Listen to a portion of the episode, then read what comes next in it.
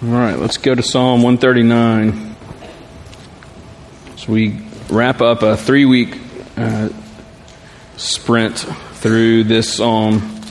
Um, I think if, if you've been here on these three weeks, or if you've been watching on the live stream or catching up on the podcast, I think you know what I mean when I say we're, we've gone very quickly, because within each each phrase, each uh, word, sometimes there's just the depths that you could go to. So you could stay in this one psalm for a long time. And um, this has just been a three weeker. And uh, we get to the back third of this psalm. And, um, you know, the I told the first service, the, the first week was kind of in the theological deep end. Last week was in the like emotional deep end a little bit. Um, I'm not sure which deep end this will be, but it'll be deep, uh, as deep as uh, as I can go. So, um, starting in verse 17, um, we pick up. David is writing, and he says, uh, "How precious to me are your thoughts, O God! How vast is the sum of them! If I were uh, if I were to count them, they're more than the sand. I awake." and I'm still with you. All right, let's pause. Pause right there. So David is um, apparently like he's just really in awe of the uh, about the mind of God. He's talked about other other attributes and different things about God leading up to this point in the psalm, but here he's kind of fixated on the mind of God, um, and this and this gets into another one of those attributes that's incredibly important is that, that God is He is limitless. He is infinite.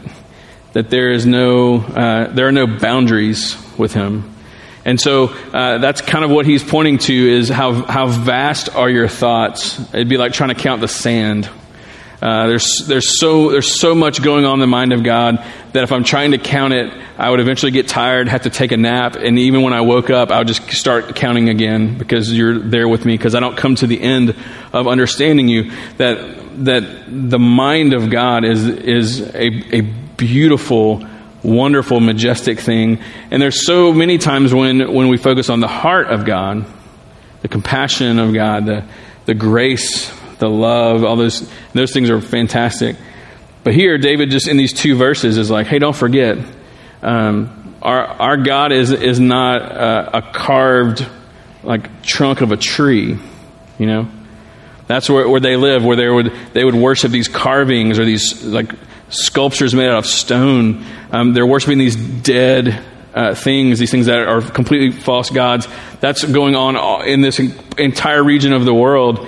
And he's and he says he's it's almost like he's just blown away. He's like, my God is not a piece of stone or a carving. My God has a mind, and it's the kind of mind that is so vast you, you could you could never really wrap your arms around it. Um, not not only though does God have thoughts like limitless thoughts. Within that also are uh, our opinions. Like he he really has an opinion about things.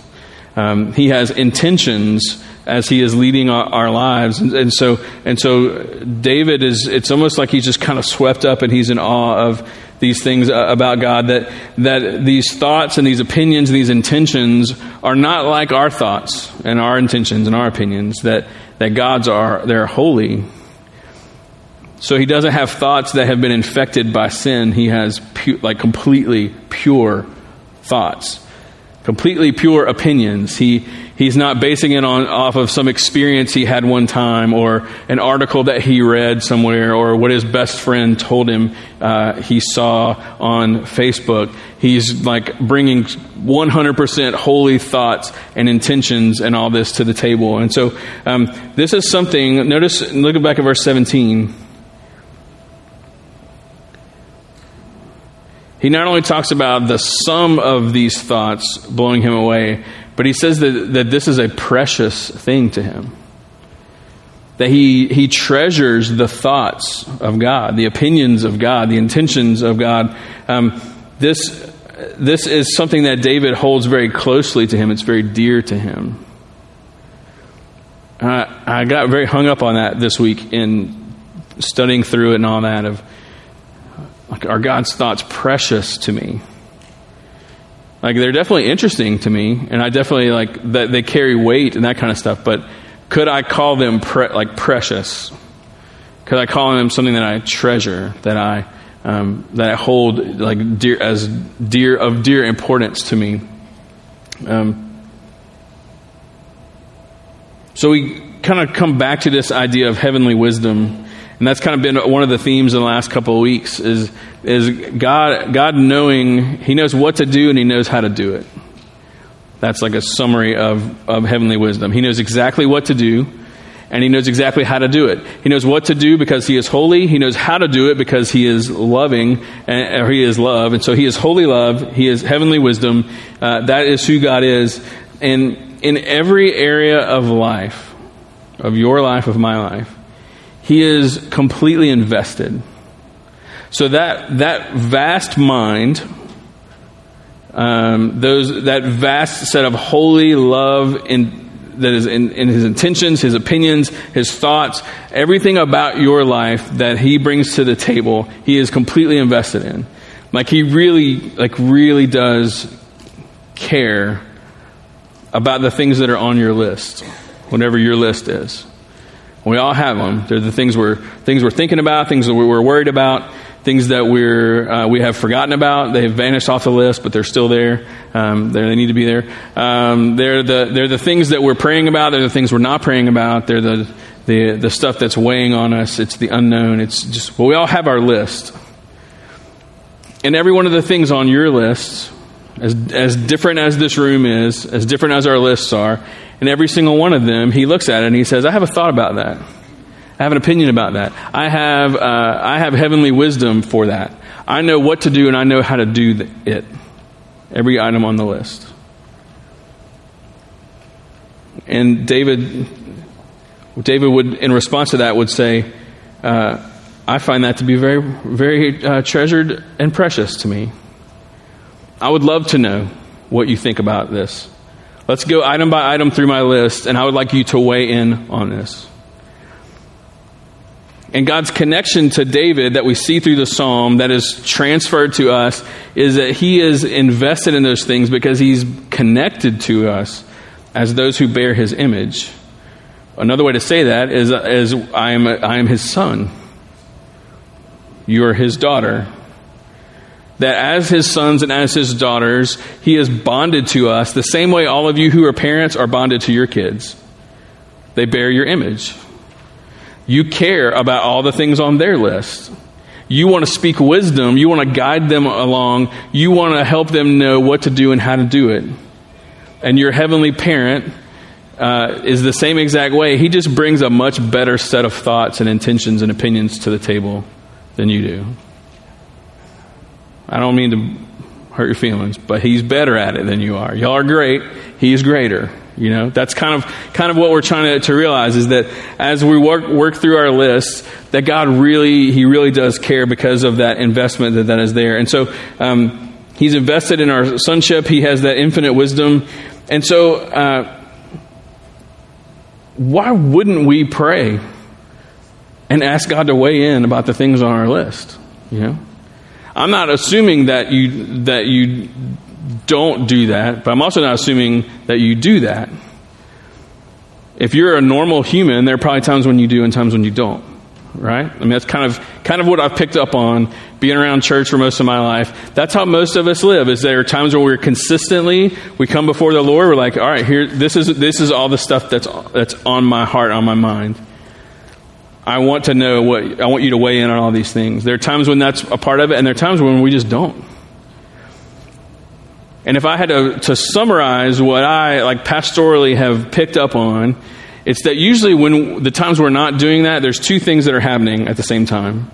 Um, one is, is we have a distorted view of ourselves in that moment, and we have a distorted view of God in that moment. Distorted view of self, distorted view of God that's what leads to us not asking Him.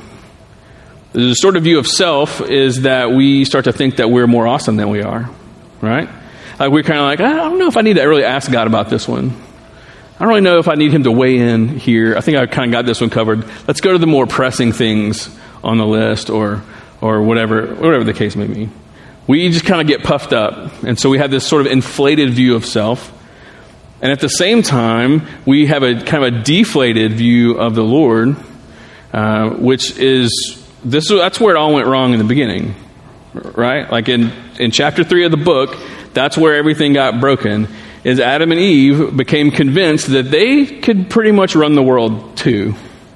That they they're like, well, I mean, God's cool and all, but like He's trying to keep us from like from being as awesome as him. That's why he doesn't want to eat of this tree because it wants to eat that fruit. Then that means uh, then we're going to become like him, and he doesn't want to rival, so he's holding out on us. I don't really trust his thoughts or his opinions or his intentions about this. Being a little suspect there. So because I think I make better decisions than him, I'm going to eat of the fruit. We'll see what happens. And the next thing you know, we're all here being like, "Come on, guys, seriously, like." That, that points to the fundamental problem of, that we all bring to the table, all of our brokenness, is that we think we can do a better job than he can. And when that is happening, the last thing you're going to do is ask for input from a rival God.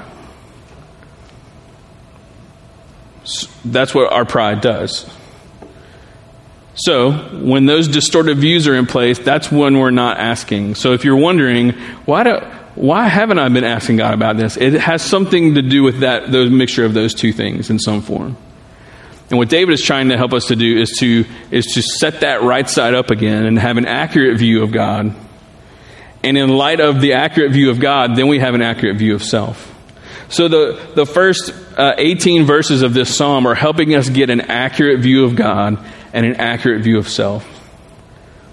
And when that is in place, we are coming before God and we're saying, I don't want to do anything with this list until I have you weighing in on it. He can weigh in through the scriptures. He can weigh in through the, the Spirit speaking things and confirming what's in His Word. Um, there's, there's plenty of ways that we can sense the leadership of God. Um, and I know that that is a topic that uh, people are always very interested in talking about. Is like how, how do we hear from God? Not in like necessarily an audible sense, but how do we how do we sense that leadership and know that it's Him? It's a very important question. We don't have time to get into it today, but I would love to talk about it at some point. Um, and so just let me know. We'll sit down. We'll hammer that out. We'll, we'll settle that important theological issue in a 30 minute coffee. I mean, no problem. Just kidding. But it is something we need to be talking about. But at the end of the day, it's just do, do I believe that, that my perfect heavenly parent loves me enough to lead me? And if I do, then he, he knows me. He wired me up. He knows how to communicate with me. And I just have to figure out how, how he communicates with me the most consistently. Uh, it's going to involve the scriptures. It's going to involve hearing him uh, communally, like locked arms with other people. Um, it's gonna it's gonna involve those things. We have to figure that out. But really, it has to start with: Do you see God accurately? And in in view of that accuracy, do you see yourself accurately? Then you're in the posture of heart that's able to humbly say, please weigh in on this. So, how, how precious to me are your thoughts? How vast is the sum of them? Then we get to verse 19, and it takes a weird turn. Let me, let me just read it for us. Same writer, same psalm, verse 19. Oh, that you would slay the wicked, O God O men of blood, depart from me. They speak against you with malicious intent. Your enemies take your name in vain. Do I not hate those who hate you, O Lord? And do I not loathe those who rise up against you? I hate them with complete hatred. I count them my enemies. Okay. Whew. who wrote that? You know, who snuck in and jokingly wrote in David's journal, like, what's going on? Um, there really isn't a, there isn't like a great concrete, like, let me just explain this real quick, and then it'll all make sense. Uh, I have two possible scenarios, and I think there's some legitimacy to both of them. But before I get, I get, that, let me just let me just say this: we have to keep in mind that David is not Jesus. That David is like a real, like normal person. David has his issues, just like you and I have our issues. Um, we can't we can't look at him and think that he like makes no mistakes or or whatever. If you know anything about his life, we are able to see great, incredible moments and some pretty boneheaded moments as well. And so, just remember, David's a normal person. And so, uh, what what what is possibly going on here in this psalm? Both of them, I think, are important possibilities. One uh, is that what we're seeing here is a deep sense of loyalty.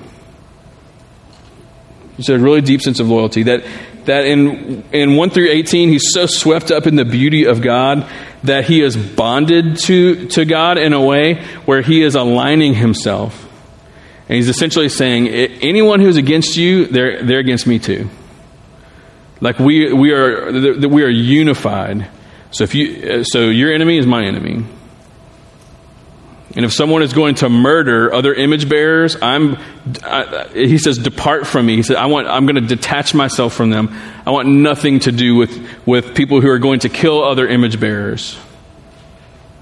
No one's killing my siblings, and me just sit, sit by and just take it, you know? That maybe there is a, there's a, a, a beautiful loyalty uh, that he is communicating here. Um, and Eugene Peterson, in, in his uh, in the message, which is a paraphrase of the scriptures, this is what. Let me just read you what he how he interprets this passage. He says, uh, "And please God, do away with wickedness for good. And you murderers, you're out of here. All the men and women who belittle you, God, who are infatuated with cheap God imitations." See how I hate those who hate you, God. See how I loathe all this godless arrogance. I hate it with pure, unadulterated hatred. Your enemies are my enemies. And that's not like significantly better, but it does kind of help you see uh, where some of this darkness is coming from. And we probably experienced that, you know, like um, there are there are various entertainers or um, uh, academics out there and stuff like that. Certain people who they have a they love to target Jesus. They love to target Christianity. They love to target uh, just our God in general. And doesn't that doesn't that kind of like get your blood boiling just a little bit? You know, when someone is mocking the bride of Christ or Christ Himself. So that's a part of that loyalty. It's like no, no, He's that's that's my Savior. You know, like so it, it could be coming from from a place like that but yet he's a like he's a passionate poet right and artists uh, they tend to they tend to like be ex- extreme sometimes in order to like uh, express what's going on inside of them and so this could be uh, a passionate poet's uh, way of expressing the loyalty and solidarity he feels with this God who is so majestic and who has cared for him so well. That could be that could be one explanation. Um, here's a here's a second possibility is that David had a bad day. Like, just plain simple. Maybe David had a bad day. Like, maybe this psalm wasn't written in one sitting. What if Psalm 139 is like a week's worth of journal entries or a month's worth of, of him just sitting down and writing poetry, but it's, maybe it spans over time? Uh, they, they're uh, really smart people have sat down and they've tried to make a chronological um, layout of the Psalms so, so where you kind of know at what point in biblical history the different ones were written. And they placed this one like at the beginning of his kingship.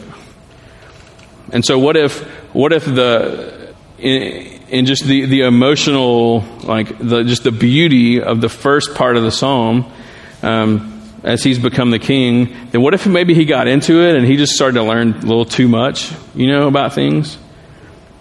Maybe he just got exposed to some of the rougher parts of being the king or just the realities of human nature or it just could be it could be a number of things. Maybe he just kind of had a bad day. I was reading a, a, an interview, a transcript of an interview with um, an Old Testament scholar, uh, Dr. John Goldingay, and he, um, he, in describing the Psalms, he described the, the whole collection. He says, he says, You're looking at 150 things that it's okay to say to God. I thought that was very, very interesting because if you study, if you study more and more of the Psalms, there, there are, are certain certain things that are just like what you'd expect. Like it sounds like a like a worship song, like a praise and worship song. And then there are some things like this where you're like, man, he's he's talking about how much he hates people. And I think that perspective is so is so interesting. If you think of uh, God saying God saying, "Hey, here's a bunch of stuff. It's okay to pray. It's okay to confess." Um, here's another way of thinking of it that, that God, is, God can handle our negative, like, emotional rants. He, he can handle that. Like, he's not, um, his feelings don't get hurt. He doesn't roll his eyes. He's not like, I have something better to do than hear you whine. None of that kind of stuff. And if, if you grew up in a home where your parents um, didn't know what to do with you expressing your negative emotions, the tendency is going to be for you to project that onto God. And I hope that you'll hear the Spirit saying, hey, let's, let's take that off the board. Um, your parents may have not wanted your negative em- emotions to come out, and they may have tried to always like shut those down. But God is here to say, tell tell me more about that. It, it's okay. He, he's, he can handle it. Um,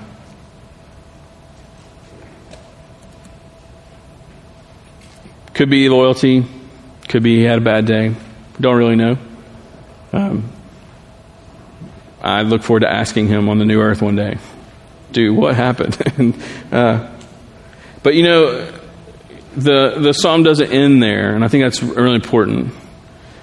It wasn't like, oh, these things are beautiful, and then like, oh, this is terrible. The end. That tacked on the end of it is this prayer that uh, we've used many times over the years. Look at verse 23, 24. Search me, O God, and know my heart. Try me and know my thoughts. And see if there be any grievous way in me, and lead me in the way everlasting. Now, I don't know if this is, I'm about to present to you like my kind of uh, interpretive opinion about this. I don't know for sure. There's no way to know for sure. Um, but I think this is maybe David's way of pulling his emotions back to the middle where they need to be. And here's, here's what I mean. Um, a lot of you listen to a, a, podcast by a counselor named Adam Young, um, and uh, it's it's really really good. And I've incorporated a lot of his like stuff in the last couple weeks because I feel like it just fits so well. And he talks about um, like it, our emotions like uh, along a like a continuum or a spectrum. Um, and I said this in the early service too. This might be like the whole industry talks about it this way, not just Adam Young, but that's where I heard it from. So I'm giving him credit for it. So if you think about a spectrum of emotions, on one end, let's say like a, if you if you're a ten, um, that that end of the spectrum is is terror basically. Like you are you are completely terrified and paralyzed by that terror.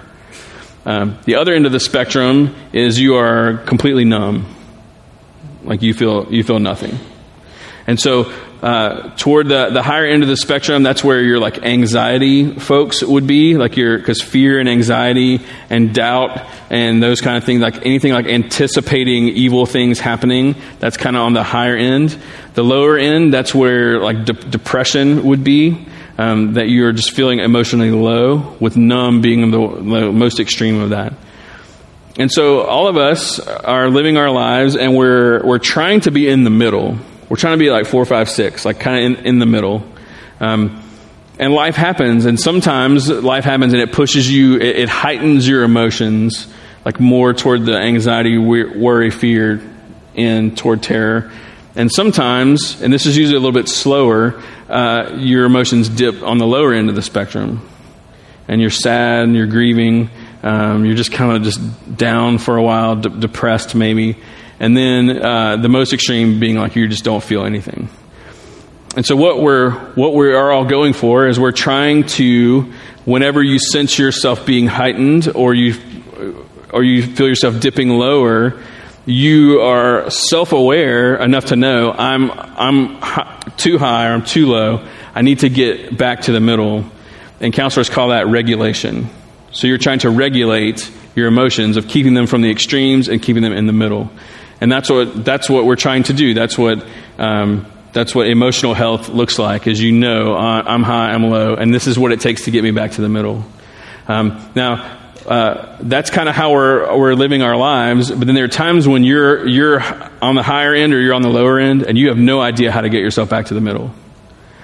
And there are trained professionals who uh, who know what to do when you're like, I'm not sure how to do, but I'm I'm stuck on eight and I have no idea what to do about it. They're like, okay, we can work with that or whatever it may be. So if you hear me describing you of like I'm stuck on the continuum and I don't know how to get back to the middle, uh, you're a prime candidate to go to counseling uh, which uh, we're all for here at Living Hope. We have a budget. We have it in the budget to help you do that. It's incredibly important. Um, and it doesn't mean you have to go to counseling every week for the rest of your life. It may be that you just need to go work with someone who has the tools to help you figure out how, how can I self-regulate uh, and get back to the middle. All that to say. What if, what if David sat down he re- read the whole psalm up like from top to bottom to this point, and he was like, "Whoa." I um, I was in a great place, and then now I'm not in a good place right now. What if he wrote that? What is the last line? What if he wrote the last line? I hate them with complete hatred, and he like stepped back, like, what in the world? What if he was self aware enough to know in that moment that he uh, is heightened on the emotional spectrum, but even more importantly, on the spiritual spectrum. And he's like, I've, I've got to get, I got to get myself back in, back in touch with the truth. And what if this is his prayer? What if for him, this was how he uh, spiritually regulates himself? That's, if that's what's going on here, uh, I think we need to really pay attention to it. Because all of us go through this, don't we? All of us go through times when you're like, I don't think I could love the Lord anymore. And then it's almost like before you know it, you're like, how am I even a Christian? Did I do that? You know? Like, that's, we do those things. Or you feel like I couldn't love the Lord anymore, and then the next week you come into the service, you're like, I don't, I, I would have rather been anywhere else than in church today. Don't amen. Don't amen that one right now. Uh, so the, this whole concept, maybe, and I think this is what's going on, and I'll confirm it with David one day. I think he's saying this. This is what I have to do. This is what works for me to get me back to where I need to be. And look, look more specifically at what he says. you look at you look at the, the active words: search me, try me, see me, lead me. Search me. Eugene Peterson says basically, investigate my life and find out everything about me. If David is saying, hey, I'm not in a good place, I need the Lord to like search me. He starts off the psalm saying, You have searched me and known me with an exclamation point. So he knows that that's good for God to investigate him and to find out everything that you can. And then he says, Try me, which, which I think says, then go and test everything that you found. Like, uh, Eugene says, like, cross examine me. Like, test it all. Be thorough and then go be even more thorough. Search me, try me, see me. See if there's any grievous way in me. Think about it this way. You think the word grief. Is, is there anything in there that is bringing grief upon my life? Like, am I being sinful in a way that is, am I acting like death? Like, will you purge out of me the things that are filled with death? And then will you just lead me, like, lead me down the path of righteousness for your name's sake? Show me what to do and how to do it. Give me the heavenly wisdom. Will you just expose whatever is in me that has just got me all out of sorts? Let's put it on the table and show me what to do with it. That's a that's a bold prayer, you know. Like that's that's not. Uh, there's nothing like easy about that. Like you have to be in a humble place before you'll even pray that. Um, but I think we can all objectively look at it and say that's that's strong, you know. Like to be in that place you you really do want the heavenly wisdom of God to permeate your life. You really do want the thoughts of God, you really do want Him to weigh in on all the things on the list. You really do want to grow. You really do want to mature. You really do want to, to walk uh, step in step with the Lord your God. You want to be in the shadow of your rabbi. Like all the things that, that you're wanting. People who want those things pray this prayer. And people who, um, who who want those things, but they don't really want them in the moment, you know, they, they pray this prayer too. Because there's a part of you, the Christ in you that is the hope of glory, that part of you looks, looks at all those things and all that heavenly wisdom, and you're saying, I, I want that. I want, I want to be that person. And God looks at you and says, I want you to be that person too. That's why Jesus, that's why I came and died, so that you can be this person so that you can walk in this kind of reality. And so perhaps Psalm 139 is not just David working out his process and we read it. That's very interesting. Maybe it's not as like autobiographical in like a f- interesting fact of history kind of way as it is uh, like a look in the mirror. Like perhaps Psalm 139 is a mirror for us, showing us accurate view of God, accurate view of self, how it can go wrong, and how to get back to where you want it to be.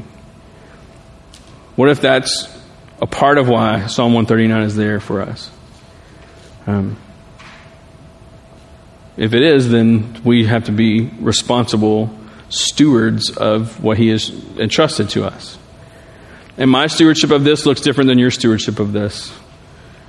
And so, as we bring this three week deal to a close and we move into something different next time, now this it's I carry I have to take this into my own life. You have to take this into your, your own life. But I believe a lot of that starts with seeing this as this is our collective story. It's not just David's story. This is for you and for me as well. So wherever this reaches into your life, uh, I hope that you will welcome it. You know, that you won't shoo it away or put up a wall to keep it out, that you will welcome um, God's searching and trying and testing and seeing and leading of your life. And I hope that you will encourage me to do the same. Um, so normally, when I say normally, like pre-COVID, we would uh, there'd be twice as many of us in the room, and we would have communion set up down here, and that'd be a part of our response time. But we're we're unable to do that at the moment and we're we're trying to figure out what that can can look like. Uh, but for right now, um, the reminder is this that the spirit of communion still exists with us. That if we think of communion as Jesus offering you His body and His blood, He's saying, "I have what you need for this to like to do this in your life. I have what you need. Do you want it?" And when we receive it, we're saying, "Yeah, yes, I want what you're offering to me." I, I need your life and, your, and I need your death and I need your resurrection. I need all of those things. Um, and so as we sing and as you know, you may want to spend this, this time praying, whatever, whatever God is stirring in you, however you want to receive it. I think this, that spirit of communion needs to be there where we know that Jesus is offering us something. And what do you do when someone offers you something? You receive it. And so I'm going to pray for us, and we're going to sing a little bit more before we go. Um, so let's stand together as our musicians come back up.